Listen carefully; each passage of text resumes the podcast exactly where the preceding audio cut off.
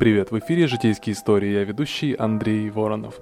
Впереди пять интересных историй Рунета. Это внеочередной выпуск. Я думаю, будет еще парочка таких выпусков, которые выходят не каждую неделю, а прямо в течение одной недели несколько раз.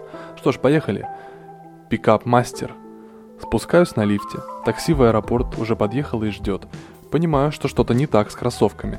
Забыл вставить в них стельки. Кидаю вещи в машину и обратно на 20 этаж на медленном лифте. Хочу успеть сбегать до квартиры и обратно, пока лифт не ушел, чтобы не встрять на ожидание лифта. План нарушает девушка, стоящая на моем этаже. Окей, прошу ее подождать буквально 15 секунд. Она с какой-то кокетливой улыбкой соглашается. Бегу за стельками и слышу, как лифт закрывается и уезжает.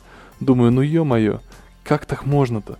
Возвращаюсь к лифтам, а она стоит и ждет меня без лифта топовый комментарий. А потом парень эффектно откидывает стельки через плечо, хватает девушку и целует в засос. Следующая история.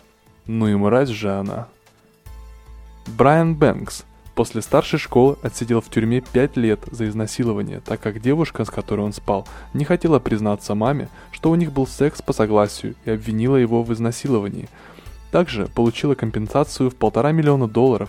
Года спустя она столкнулась с Брайаном и призналась ему, что тогда оклеветала его. Бэнкс записал все на диктофон, его приговор был пересмотрен, и он отсудил себе 2,6 миллиона долларов. Топовый комментарий. Потерянные годы уже не вернуть, как и потерянную честь. Как и разорванный анус.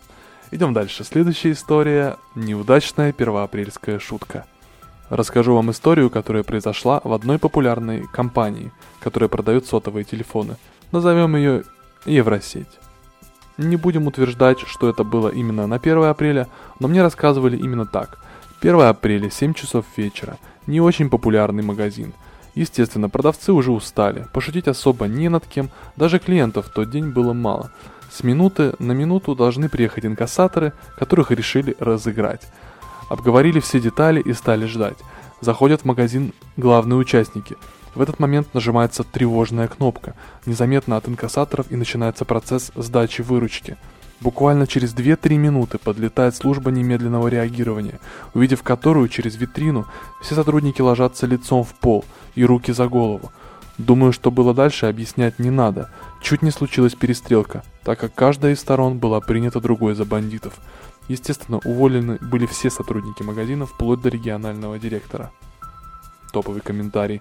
За это не увольняют, а срок дают, причем реальный. История это не более чем байка. Следующая история. Накипела. Произошло сегодня. Дали отопление. В квартире старые секционные чугуняки.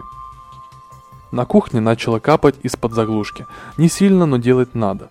Позвонил в ЖЭУ. Оставил заявку. Кармане тысячу рублей налички. Ну, думаю, хватит. Часа через два пришел сантехник, посмотрел батарею, сходил, отключил стояк, вернулся, все сделал, включил стояк обратно, ничего не бежит. Отлично, спрашиваю, сколько с меня? Ну, по прайсу 500 отключение стояка, 500 включение и 800 сама работа. Итого 1800, но это через кассу. Через кассу-то оно дороже, давай мне полторы и сочтемся. Э, у меня налички столько нет, на карте все. Ты же сразу ничего не сказал. Ну ты сходи, сними в банкомате, мне потом позвони, я зайду. Оставил номер, ушел. Я, конечно, не скупой, но полтора косаря за 10 минут работы как-то многовато. Звоню опять в ЖЭУ, узнаю насчет расценок. 450 отключения плюс включение стояка. И 150 работы, итого 600. Звоню сантехнику, говорю, что заплачу через кассу. Он что-то пробубнил, сбросил. Пока собирался в ЖЭУ, звонок в дверь. Открываю, стоит сантехник и мастер по участку. Почему платить отказываетесь? Я не отказываюсь, как раз в кассу собираюсь. Можно взглянуть на проделанную работу? Да, пожалуйста. Проходим на кухню, мастер осмотрел батарею. Претензии по работе есть? По работе нет, все хорошо. Тогда платите с вас 2000 рублей. Я... Сантехник, я ему 1800 говорил. А, ты ему еще и скидку сделал. Тут меня бомбануло. Чё, блядь? Он мне еще, оказывается, сука, скидку сделал. Маркетолог хренов, пинками провожая их из квартиры. Иду в ЖЭО, мне составляют акт проделанных работ. Оплачиваю по нему 600 рублей. Параллельно узнаю, что с сантехниками часто такие проблемы, но жалоб на них мало, чтобы приструнить. предложили написать. Подумал, что не такая уж я и скотина, зарплата, наверное, у мужиков не ахти какая. Вот они и крутятся как могут. Пошел домой, выхожу с Жео, а на крыльце как раз тот мастер стоит, курит. Увидел меня и процедил. Чё, сука, сэкономил 100 рублей? Ну что сказать. Я молча вернулся обратно и накатал на них жалобу. Топовый комментарий. И правильно сделал. И то эти мастера порой совсем наглеют, мало того, что просят несколько раз больше, так еще потом и оскорбляют.